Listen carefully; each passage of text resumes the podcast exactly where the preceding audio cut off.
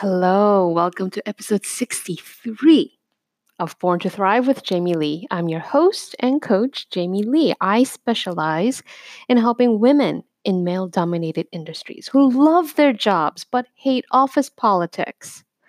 And I help them become bolder, braver, and better paid. This is part two of a five part podcast series that I'm doing on how to lead strategic conversations at work to improve your results, your reputation, and relationships. And in case you missed it, I highly recommend you go back and listen to the last episode, which was the first part in this five part series. I talked about how to plan your strategic conversation with a future focus. This is so important. So important. And so many of us miss this part. It's important because when you have future focus, you know what you want for your future. And you want what you want from a place of abundance. And what I mean by that is that right now, you know you have enough. And it's great. And you want more. And you appreciate that. You appreciate where you are and you want more. And it's this great feeling of abundant desire rather than, I don't have enough. I'm a victim and I need more. And when you're in that scarcity mindset, um, it it doesn't it's not great.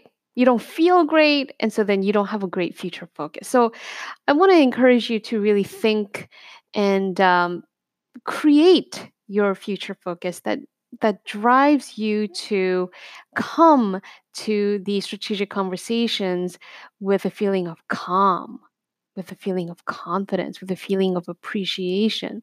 Because when you are feeling this way and you're future focused, you become more present in the now. It's so cool. Today, I'm so excited to talk to you about the root of all behavior. The root of all behavior. it's like the secret to the universe. It is the secret to the universe. When you understand what drives people and their behavior and what drives your behavior, why you do what you do, it is so powerful. Because now you know what you can do to influence your behavior in a way that influences other people's behavior. I mean that's that's the end game of negotiation. That's the end game of strategic conversations, isn't it?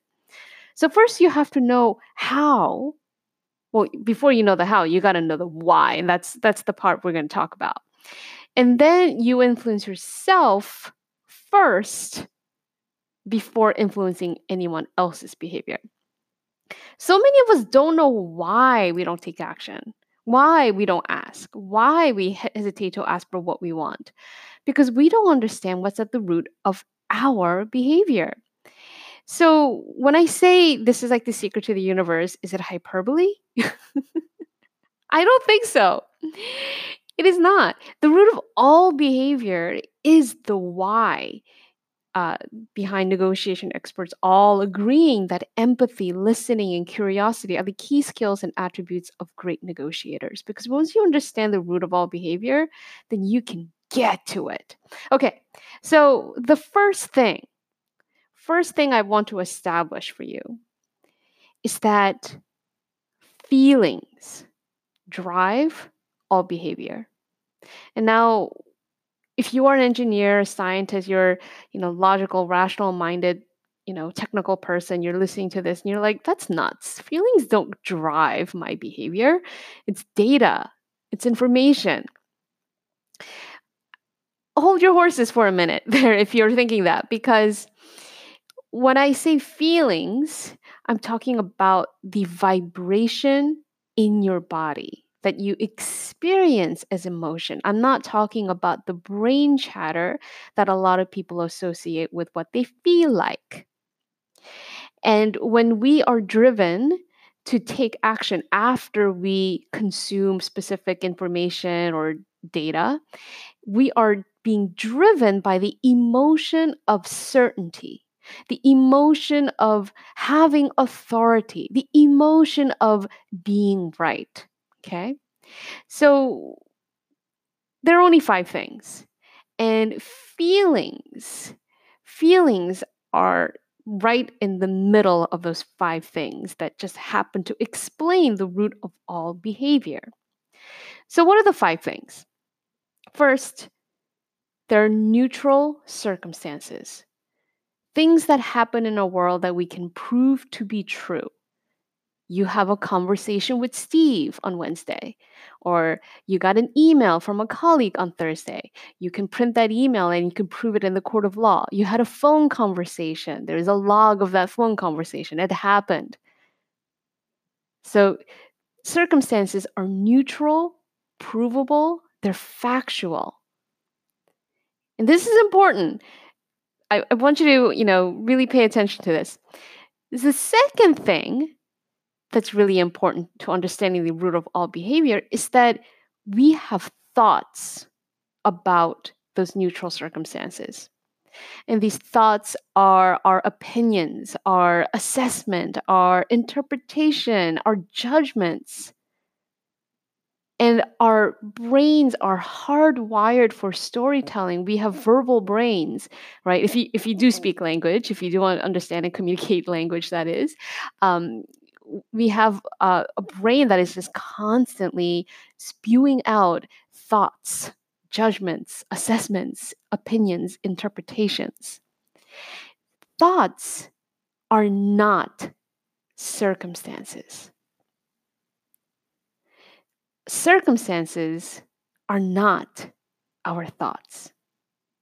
Take, for example, I just coached a client who happens to work in um, uh, a growing tech startup and she's responsible for this new marketing project and she felt that it was a fact that no one has a clear idea how to execute this project those were her words no one has a clear idea how to execute this project and she felt that this was a fact it felt factual it felt like a circumstance but in fact, it's her brain's interpretation of a neutral circumstance called project. There's this project, right? We can all agree that there is a project they're working on. And it's her assessment that no one has a clear idea. This is a subjective assessment because you know somebody else could have a completely different thought that the project is going really well and in fact, in fact, in the same breath, she told me, you know, the project can be executed if we had X, Y, and Z. So, in fact, she had an idea of how to execute the project. so, this is really funny. Um, I'm making this distinction. I'm really it, it might seem like I'm splitting hairs about circumstances and thoughts. This distinction is important. This is really, really important because of the way our brains uh, have evolved. Our brains are constantly judging, assessing, opining at the strategic conversation, at the negotiation table. And we feel because we're so close to our thoughts. And so for, and for so many years we have thought that our thinking our assessment our opinions are in fact our observations our facts. We are going to be biased. We are going to be biased by what, what we think. Because as as humans we are all biased. There is nobody who is not biased by what they think this is important, and thinking is important uh, because it creates the third thing, and that lies at the root of all behavior our emotion. Remember, I said feelings drive all our actions. And emotion is experienced as a vibration in the body, right? When you feel sad, you know, you, you feel this um, energy drop you know, for me, it's like at the pit of my stomach, I feel the energy drop in my spine and my stomach, and and you know, sometimes I feel like crying. Sometimes I feel like holding up and not seeing people. When I feel mad, I feel like punching somebody. When I feel mad, I feel like stomping. Right? It's it's it's an emotion uh, that has a vibration in the body, and it makes me want to take action, which is the fourth thing. Right? What we do is driven by what we feel. And sometimes we don't take action when we feel a certain emotion. Take, for example, uh, you know, if you feel anxious because you're thinking, oh, I can't ask for what I want because then they'll say no and I can't deal with rejection. I can't deal with rejection. If that is the thought you have in your mind, you may feel anxiety. And in order for you to sort of push this anxiety aside, you might not take action. You might procrastinate. Uh, now, I know this because I've done this myself for many, many years before I learned how to negotiate for myself and started teaching it to other women. So, the result that you create is the sum of all these actions or inactions is the result of your thinking. The result will prove your thought to be right. And result is the fifth thing in in the root of all behavior, right? So let me give an example.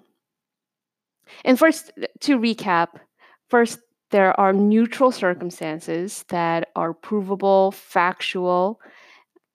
Second, there are thoughts, our interpretation, our opinion, our assessment, our observation of neutral circumstances. And there is the feeling that is generated by what we think. And number four is um, what we do or what we don't do because of the emotion created by the thought. And finally, the fifth thing is the result that we have. And I want you to think about this uh, framework, you know, as a um, and, and think about the money that you make. For me, at one point in my career, I made $50,000 while working at a hedge fund. and then a year into the job, I found out that the going market rate is $100,000. and that was a tough wake, wake up call that I had to I had to figure this out. I had to figure and learn how to negotiate, learn how to communicate, learn how to engage in strategic conversations, lead and influence other people so that I can improve my results and not shoot myself in the foot like I just had by earning $50,000 at a hedge fund. So, what was the thinking that had created the result of me $50,000 at a hedge fund? I was young, I was fresh out of college, and I had the thought that I'm not supposed to ask for more. I'm not supposed to ask for more. And the feeling that was created by this thought was kind of a fear. I had the fear of messing up. I had the fear of like, oh, I'm doing this, you know, new job and I'm a newbie. I don't know. I, I shouldn't ask questions. I should just keep my head down and and just do good work and and then and then they're going to reward me i had the thought that i'm not supposed to ask for more i had the thought that they're supposed to award me and the feeling, one of the feelings that was uh, created by this mindset was one of fear. And because I was afraid, I didn't ask for more. I didn't research more. I didn't try to figure it out. I just wanted to, just wanted to keep my head down. and that's what I did. And that's how I earned $50,000 fast forward several years later, I was working for tech startups um, in operations, and um, I had read Women Don't Ask. I had um, what did I do? I trained. I I I hired negotiation coach who specialized in training women. You know, she's she became my role model, and and then I had a new thought about my salary. The new thought I had is that I will ask for what I want. And I had a future focus of one day making $100,000. And so I asked for what I want. Because when I thought to myself, on purpose, I'm going to do this, I'm going to negotiate, I am going to ask for what I want. Thinking that thought on purpose generated the feeling of courage that drove my action. And I did sit down with the co founders of this startup and I did ask for $100,000. I asked for a $20,000 salary increase. Um, the long and the short of it was they didn't give it to me initially, but after fundraising, they did. They gave me $20,000 salary increase. So in the meantime, I asked, I, you know, I kept believing that one day I will earn what I want. I continue to create value in that role. And as a result, one day, you know, fast forward a couple months later, they did reward me with that $20,000 salary increase. And I got the um, salary of $100,000. That was really cool. So, what does this mean for you?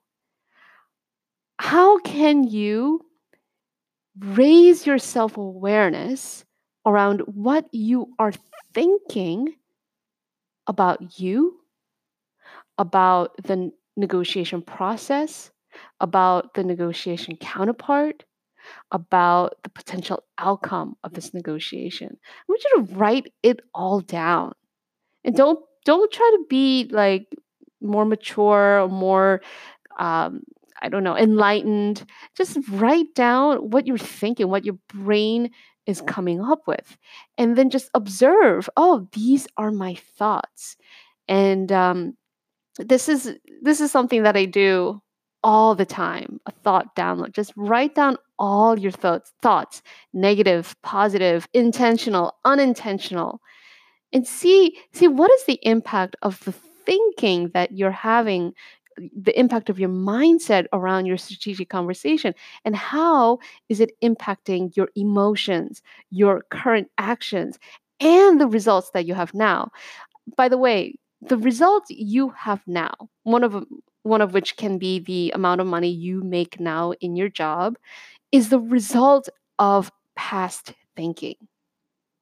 So think about okay, what was I thinking a year ago? Was I thinking, I I got to do whatever it takes to get this job or um, I I know my worth and I'm going to ask for that salary increase. Whatever it was, you know, just just notice notice how what you were thinking in the past has created the result you have now. And so the res- and so the so what this means is that what you think now will create the result you have in the future.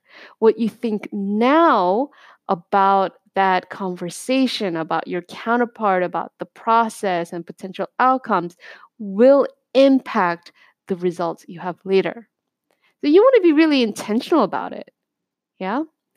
Most of us don't realize that our thinking is creating our results most of us feel like we're at the effect of circumstances that are not neutral but somehow set up against us. I mean i i really did believe and feel this way before i learned how to shift my mindset so to speak.